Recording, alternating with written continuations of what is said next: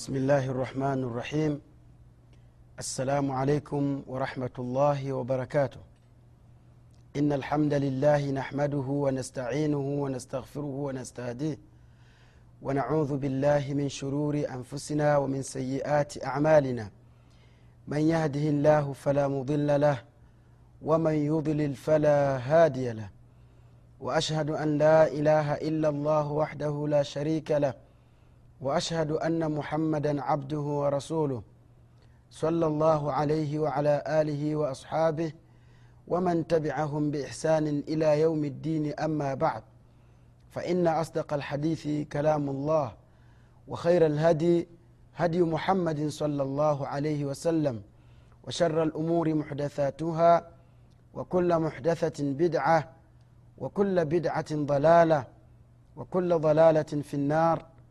allahumma inna naudhu bika min adhabi nnar ndugu zangu waislam baada ya kumshukuru allah subhanahu wa taala na kumtakia rehma kiongozi wetu mtume wetu muhammad salllahu alaihi wasallam na kuhusieni ndugu zangu pamoja na kuihusia nafsi yangu kumcha mwenyezimungu subhanahu wa taala.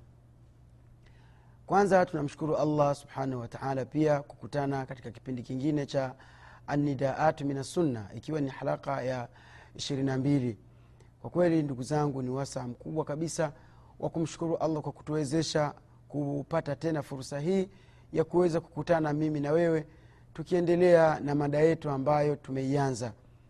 Ndugu zangu katika iman tulizungumza katika halaka zilizopita hasa halaka yetu ya mwisho ilikuwa ikizungumza sababu ambazo zimefanya uh, thawabu za kumtembelea mgonjwa ziwe nyingi. Ni kwa, saba, ni, ni kwa nini mwenyezimngu subhanahu wataala ameyafanya malipo ya kumtembelea mgonjwa yakawa ni makubwa zaidi? Mwenyezimngu subhanahu wataala akayafanya malipo ya mtu mwenye kwenda kumtembelea ndugu yake yakawa ni makubwa zaidi. Tukaziweka tuka tuka tuka wazi hikma mbalimbali ambazo zimefanya mtu mwenye kumtembelea ndugu yake na mtu mwenye kumtembelea mgonjwa basi awezi kupata pepo na malipo mengi zikiwemo dua za malaika. Leo mwenyezi mungu akipenda tutaendelea pale ambapo tuliposimamia. Lakini kabla hatujaanza mada yetu labda nikukumbushe juu ya jambo moja ambalo ni kubwa. Jambo ambalo watu wengi sana huwa wanaghafilika lakini nichukue wasaa wa kukukumbusha swala hili. Huenda na wewe unaweza kuwa umeathirika na tatizo hilo ukawa umepata njia ya kuweza kujinasua katika huo mtihani. Labda nikuulize swali ndugu yangu msikilizaji na mtazamaji wa kipindi hiki. Uh, unajua kwamba mtu anaweza akafanya dhambi halafu akaingia peponi? Mtu anaweza akafanya dhambi halafu akaingia peponi? Sasa mtu anaweza kujiuliza kwa nini mtu afanye dhambi halafu tena aingie peponi?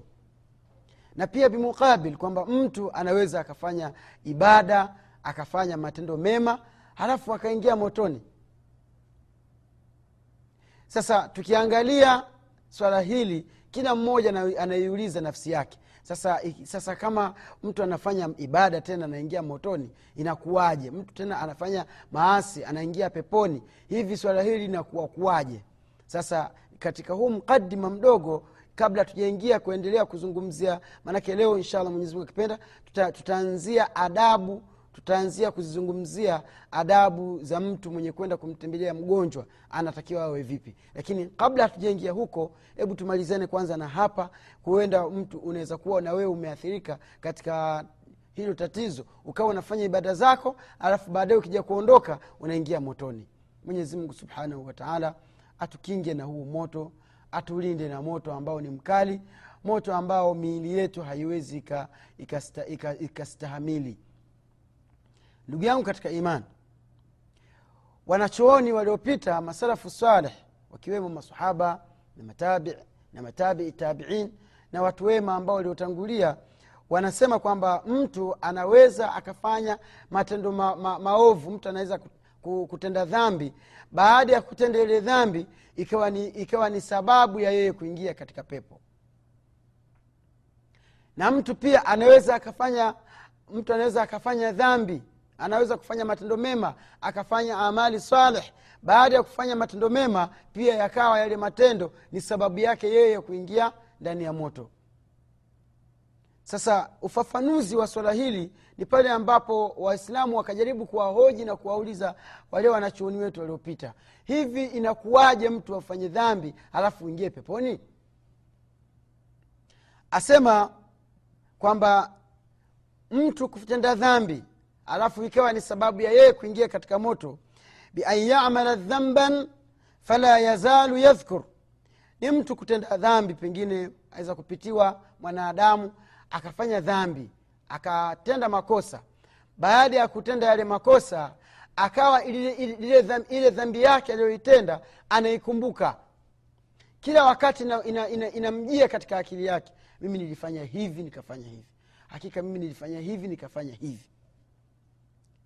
Baada ya kuwa anaikumbuka ile dhambi yake fayuhadithu lahu inkisaran wadhara fayahduthu lesa fayuhadith fayahduthu inamtokea sasa yule aliyefanya ile dhambi inkisaran wa nadaman. Eh, moyo kuvunjika vunjika na majuto makubwa sana ya ile dhambi aliyoifanya.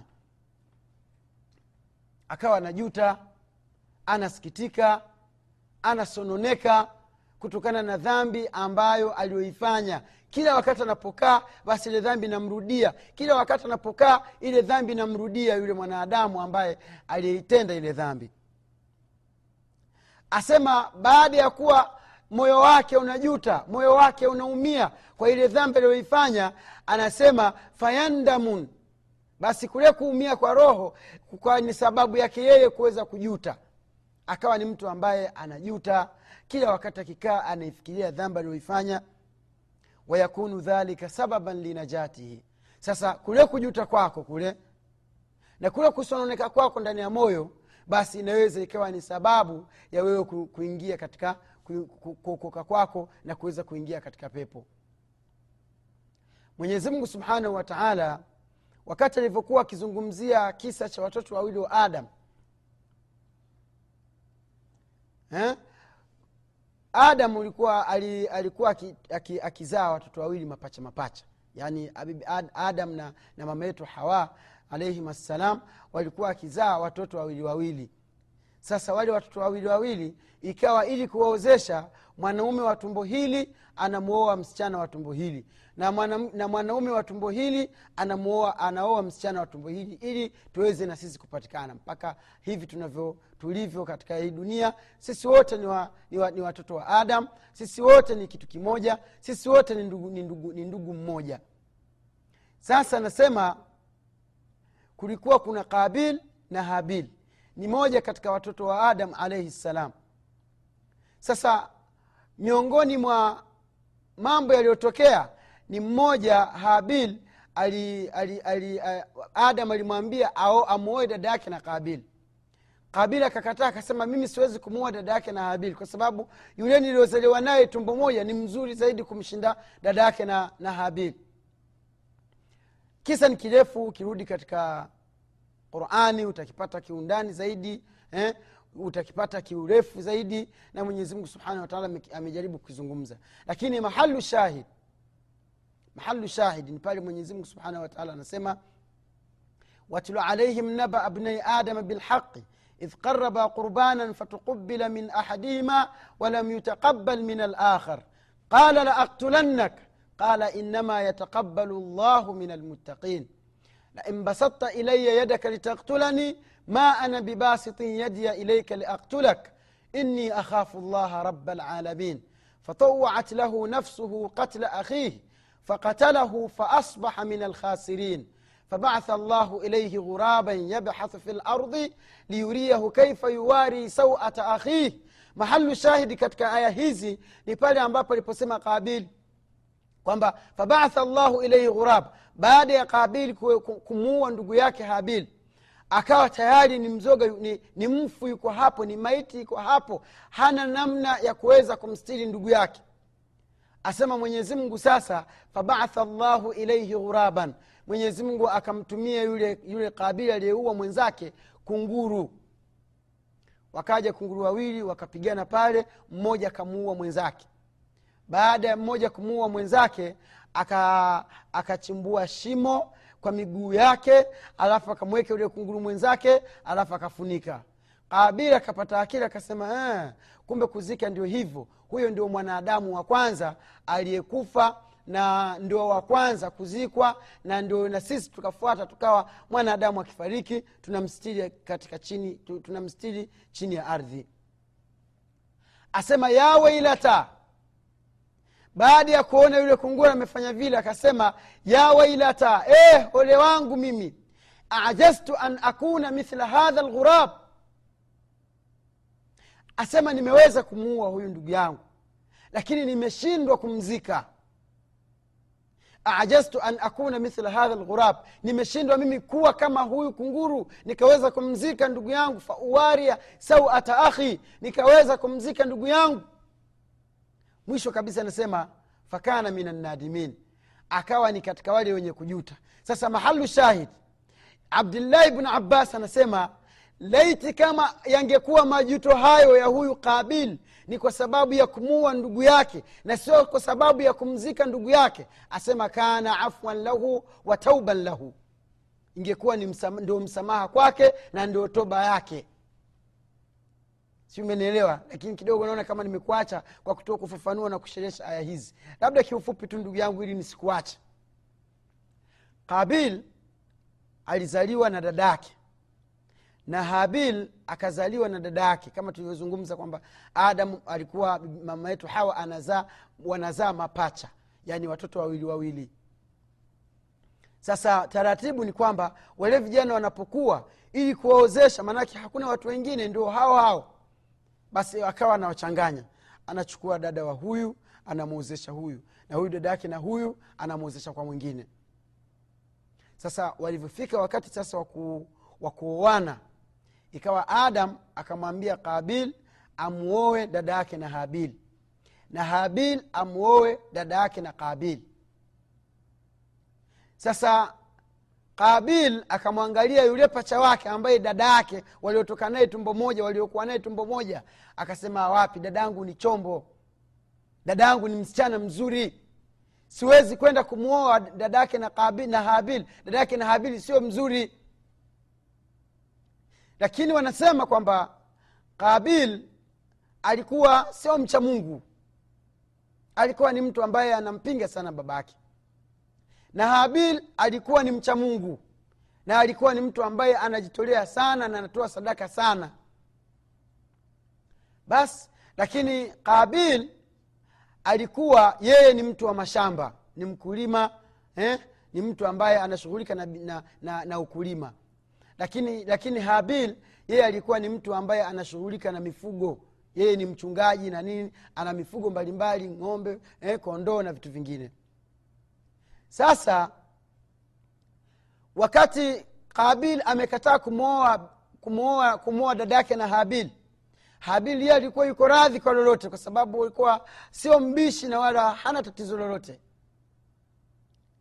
Baadaye adam alaihi salam akatoa hukumu. Akasema sasa kama ni hivyo hamwezi mkaoana tumbo moja. Ni lazima kwa vyovyote tu mchanganywe. Sasa tumwache mwenyezi mungu mwenyewe atoe hukumu adamu akamwambia tumwache mwenyezi mungu atoe hukumu vile atakavyohukumu mwenyezi mungu mwenyewe ndio huyo huyo. Kama mnataka kumgombania huyo msichana ambaye ndio dada yake na kabil ndio mnamtaka wote sawa mwenyezi mungu mwenyewe atatoa hukumu sasa tufanyeje? Adamu akasema kila mmoja atoe sadaka yake. Yule ambaye sadaka yake itachukuliwa basi ndio atakuwa ana, ana haki ya kumuua huyo msichana angalieni fitna za dunia ambazo zinazoambatana na wanawake. Hapa mwanamke anakuwa ndio chanzo cha matatizo. Tangu wanadamu wanapatikana mwanamke ndio alikuwa chanzo cha matatizo. Baada ya sheitani kumtoa adam alaihi ssalam na hawa katika pepo yeye mwanamke ndo amekuja kuwa namba mbili. Kuwa ni mtu ambaye ni, ni mwenye kusababisha maisha kuto kwenda vizuri kabil kamwona dada yake mwenyewe kasema dada yangu ni mzuri kwa hiyo mimi siwezi kuacha mtu mwingine afaidike naye. Na pia hapa kuna wakfa tujaribu kukumbushana jamani. Kuna watu wengine mpaka zama zetu za sasa pia mwonea wivu dadake anakuja mtu anataka kumwoa wanaweka vipingamizi kwamba huyu dada yangu haolewi hapa. Sasa wewe ndio utakaimwoa ndugu yangu huyo tayari ameshakuwa ni haramu kwako. Sasa akija mtu ana dini yake tabia zake nzuri mwozesheni mwingine anakuja baba mwenyewe hana sababu ya msingi hana yani ukimuuliza kwa nini unakataa hawezi kujibu. Hawezi kujibu kabisa. Baba anasema mwanangu binti yangu haolewi. Haya umuulize hasa baba haolewi kwa nini? Ha, haolewi bado nasoma na wakati msichana mwenyewe maskini ya mungu anataka kuolewa. Amempenda yule bwana anataka aolewe na yule bwana basi ana, ana, anaweka pingamizi. Tena saa zingine sio sio kaka wala sio baba dada yake mwenzake dada yake kabisa anaweka kiziwizi anaweka vipingamizi mdogo wangu haolewi. Jamani tumwogope mungu.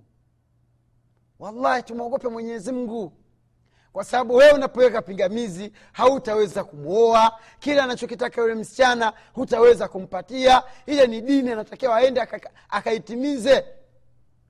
Kwa hiyo tusiwe kama kabil tuwe kama habil ambaye ilikuwa ni mnyenyekevu yuko tayari kuoa yule mwanamke. Lakini kabil anaona wivu kwa nini dada yake aulewe na mtu mwingine? Haya sasa huyo kabil utamuoa wewe? Sasa adamu alaihi salam kuamua kesi ya watoto wake akasema kila mmoja atoe sadaka. Qabil toa sadaka ya mazao yako ambayo unayomiliki una, unayomiliki. habil na wewe utoe sadaka ya, ya, ya wanyama wako ambao unaowamiliki. Ndio mwenyezimngu subhanahu wataala akaja kukizungumzia kisa kuanzia hapa. Akasema watlu alaihim naba abnai adama bilhaqi asema ewe mtume salllahu alaihi wasallam wasomee ummati muhammad habari za watoto wawili wa adam kwa haqi idh qaraba qurbanan fatuqubila min ahadihima walam yutaqabal min alakhar allahu akbar e naam e wallah asema ewe mtume wasomee wasomee umma wako habari za watoto wawili wa adam alaihi ssalam idh qaraba qurbanan fatuqubila min ahadihima pindi walipotoa zawadi walipotoa sadaka zile sadaka wale wawili walipotoa ikapokelewa sadaka ya mtoto mmoja. Ukirudi katika hadithi ukisoma tafsiri ya ibn kathir ukamsoma mzee mwenyewe mzee tabari pale ukamsoma mzee qurtubi unakuta kisa wanakifafanua vizuri zaidi sasa kwa sababu sehemu hii sio sio sehemu ya kuzungumzia habari hizi lakini kwa sababu tayari ndio tu, kuna sehemu ambapo panatugusa tunatakiwa tupaweke wazi. Ngoja tuingie kidogo angalau na wewe upatepate kidogo usi, usiende na, na kinyongo kwa sababu lengo ni kukufikishia haki na kuitambua na kuutambua ukweli na kufahamu mambo yalivyo na chanzo cha matatizo na chanzo cha misiba. Ndoa nyingi zimevunjwa kwa sababu ya makaka. Kaka hataki haya sasa wewe kaka utakutamua wewe dadako. Ah, bwana dada yangu bwana mzuri bwana hawezi kuolewa na yule jamaa. Sasa wewe utamuoa wewe? Ndoa nyingi zimesitishwa zime, zime, zime zikavunjwa mipango yote mikakati ikaharibika eti kwa sababu ya dada yake dada yake mwenyewe kasema ah, yule bwana yule sijui kwa hivi kwa hivi. Dada yake mwenyewe mwolewaji mwenyewe. Kasharidhika kijana aliyekuja kuoa kijana mzuri ana dini yake ana tabia nzuri eti dada yake hataki mwenyewe. Haya wewe dada ndugu yangu utamuoa wewe. Haya mtihani shekhe e wallah mtihani kabisa. Sasa mtume mtume salllahu alehi wa sallam wakati anauelezea ummati muhammad saa salam anasema qabil ambaye aliyekuwa akimiliki mashamba mwenye dada mzuri huyu akachukua yale mazao ya mwisho mwisho kabisa yaliyochokachoka yale. Waona ta, tatizo la ubakhili eh? yale mazao ya mwisho mwisho yaliyochokachoka yale. Ndiye akatoa sadaka. Na hizi ndio tabia nyingi za matajiri. Hawezi kukupa kitu ambacho na wewe utanufaika nacho anakupa kitu ambacho ndio cha mwisho kabisa gredi ya mwisho. Ndio anakupa wewe. Angalia vizuri katika hadithi hii tunayoizungumza. Asema kabil akatoa mazao ambayo yani yaliyokwisha kwisha ya mwisho mwisho sio ile high quality. Angalia habil kwa sababu alijua anayempa ni nani anatoa sadaka kwa nani? Akachukua kondoo mzuri aliyenenepa amenona tena yule wa kiume kabisa mkia wa hivi. Akasema huyu mwenyezi mungu kanipa na mimi sadaka hii nampatia mwenyezi mungu. Sasa hapa hebu tusimame kidogo. Tuzungumze kwamba wakati ule sadaka ilikuwa inakubaliwa vipi? Na walikuwa wanapewa nani kwa sababu watu wakati ule ni wachache. Ni familia tu ya adamu alaihi ssalam kwa hiyo ikawa sadaka unapotaka kutoa sadaka mwenyewe waichukua sadaka yako unaipeleka mlimani. Unapopeleka pale mlimani kama mwenyezi mungu ameipokea anauleta moto unaiteketeza ile ile sadaka yako basi unapokwenda ukakuta moto ume, umeiteketeza ile sadaka ndio unafurahi mwenyewe unajua mwenyezi mungu subhanahu wataala kaipokea sadaka yangu. Na kama moto haukuteketeza haukuteketeza basi nakuwa tena sadaka yako haijapokelewa. Sasa kabil akachukua mazao yake aliyokwisha akayaweka pale mlimani. Habil akachukua kondoo wake aliyenona mzuri eh, anapendeza. Ukimwona kweli ana- anastahiki kuliwa anastahiki kuliwa yule kondoo akamweka ndio akamtoa sadaka. Baada ya kumtoa sadaka watu wamekaa sasa wanasubiria nani sadaka yake itakapo- ita, itapokelewa? Mwenyezimungu anasimulia kwa kusema idh qaraba qurbanan fatukubila min ahadihima walam yutaqabal min alakhar pindi walipotoa sadaka ile sadaka ikapokelewa na M- mwenyezi mungu subhanahu wa taala akaipokea sadaka moja katika wale wa watoto wawili. Walam yutaqabal min alakhar na mtu mwingine sadaka yake haikupokelewa. Moto ukaja ukaunguza yule kondoo yule kondoo huyo akafutika. Watu wakafurahi habili ata- ndo aliyepokelewa sadaka ya habili ndo aliyopokelewa na nini? Angalia mwisho mwenyezi mungu anasemaje? Fatukubila min ahadihima walam yutaqabal min alakhar qala laaktulannak qala inama yataqabalu llahu min almuttaqin. Allahu akbar. Sasa hasadi ndugu zangu ni kitu ambacho kipo. Tumwombe mwenyezimungu atukinge na hasad lakini pia hasadi ni mlango mrefu ambao unatakiwa ni, ni mada kabisa na huo ni ugonjwa wa taifa ambao sasa hivi yani yani tangu wakati huo tangu hata wakati wa watu wema eh, ugonjwa wa, wa, wa, hasadi ulikuwepo. Sasa kabil sadaka yake haikupokelewa. Habil sadaka yake ikapokelewa. Adamu akakata kesa akasema jamani mwenyezi mungu mwenyewe liyalihukumu kwa hiyo dada yake na kabil ataolewa na habil. Hiyo ni wajib na ndivyo mungu alivyohukumu. Ndoa ikafungwa halas maisha yakaendelea. Baada ya maisha kuendelea anasema yule kabil akamfuata habil. Akasema bwana mimi sikubali kabisa. Siko radhi kabisa umuoe dada yangu. Mimi ndio nastahiki kumwoa dada yangu sio wewe yule habili akamwambia sasa ndugu yangu mimi tatizo langu ni nini? Kosa langu liko wapi? Ulikataa mwanzo tukatoa sadaka wote sadaka yangu ndio iliokubaliwa mimi ndio nastahiki. Sasa tufanye mambo mengine ndugu yangu swala hili tuliache. Ka- kabil akasema hivi akamwambia ndugu yake la aktulannaka sitaishia hapa nitahakikisha roho yako naitoa nitakuua. Habil akamwambia innama yataqabalu llahu min almuttaqin akasema bwana ukiwa unamwogopa mwenyezi mungu ukawa mcha mungu ukawa unamnyenyekea allah kila unachokifanya unakifanya kwa ajili ya mwenyezi mungu hakika mwenyezi mungu ndio anayepokea. Mwenyezi mungu anapokea vitu sadaka zinazo ibada za wachamungu watu ambao sio wachamungu mungu hapokei sasa usiniuwe bure ndugu yangu. Kitu cha kufanya rudi uwe mcha mungu.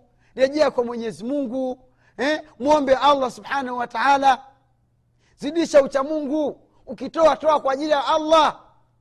Ukifanya ibada fanya ibada kwa ajili ya allah. Angalia vile alikuwa ni mzuri. Ya habil anampa nasaha ndugu yake qala innama yataqabalu llahu min almuttaqin kwamba hakika mwenyezimungu subhanahu wa taala hapokei isipokuwa ni kwa wacha mungu. Na hapa ndugu zangu kuna wakfa. Kwamba unapokuwa wewe sio mcha mungu basi vitu vyako wewe mungu aweze kupokea. Atapokea vipi sasa?